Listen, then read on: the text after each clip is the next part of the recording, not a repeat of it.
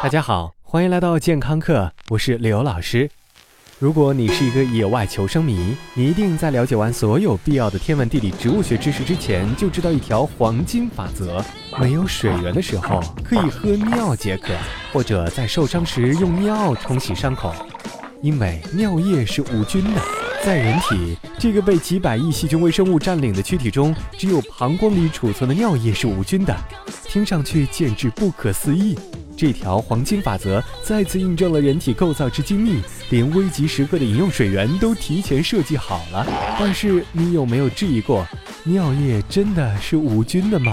人体的尿液是人体真正排毒系统的副产品。帮助我们把很多吃多的、吃剩的、不能吃的排出体外。通常尿液中含有水、尿素、钠和钾，以及一些复杂的代谢废物。在最近几年的研究中，科学家们频频发现，人的尿液其实并不是无菌的。我的天哪，太神奇了！其中最具代表性的一篇报告是发表在《临床微生物杂志》上。这篇研究对于健康女性和有膀胱问题的女性的尿液进行了大范围的采样。研究中确定，在健康和有膀胱问题的人的尿尿液中都检测出了细菌，从而打破了尿液是无菌的旧观念。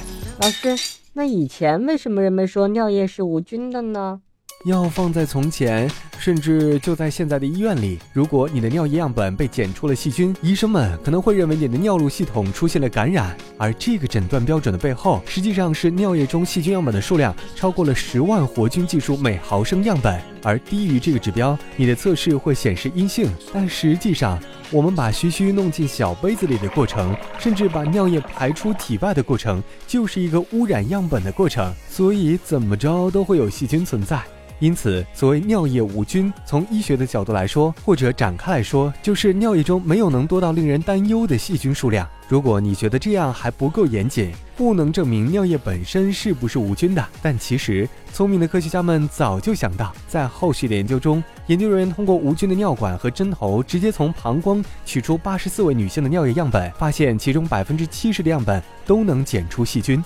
所以这么一来，我们的膀胱并不是身体的最后一块净土，也不能被开发成旅游景区，更不能收门票了，因为膀胱本身就有细菌栖息。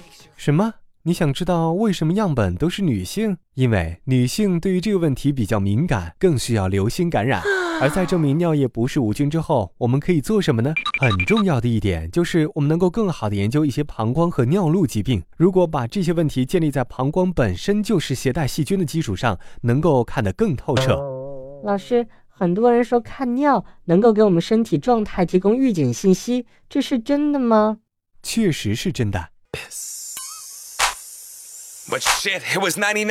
首当其冲，尿液的颜色能够直观地反映出水有没有喝够。水喝得越多，尿的颜色越浅；反之则越深。如果量少颜色深，就说明你赶紧要去喝水了。如果它太清澈、太无瑕，你可能又是水喝太多了。即便是轻微的脱水，都能够严重影响我们的情绪、记忆力、注意力，甚至引起头痛。如果你尿出红色，那么说明有可能有严重问题，可能是膀胱癌、肾功能衰竭的反应，当然可能是甜菜根吃太多的原因。如果你尿出棕色，可能你的肾脏有些问题；橙色可能是肝脏和胆囊问题。当然，如果你在吃复合维生素，尿液的颜色也可能会变得非常深。如果你尿出了泡泡，说明你的饮食中蛋白质摄入过多，需要好好调整一下自己的饮食方式了。当然，尿液的颜色并不是权威指导，因为很多药物和食物都能让须须变得多姿多彩，所以很多情况下你不用太用力的在马桶中寻找乾坤，当然也不要尝试喝它，因为尿液只能延长人体在缺水状态下的生存时间，并不能解渴。英语学习时间，尿，urine。Urine consists of urea, water, sodium, potassium, and other chemical compounds. For a long time, people who watched too many survival shows and even doctors thought urine was germ free. As it turns out, urine isn't sterile. 尿液由尿素、水、钠和钾以及一些其他的化合物组成。很长时间以来，那些太爱看户外生存秀的人，包括医生，都认为尿液是无菌的。但其实尿液并不是无菌的，sterile，无菌的。感谢收听，回见。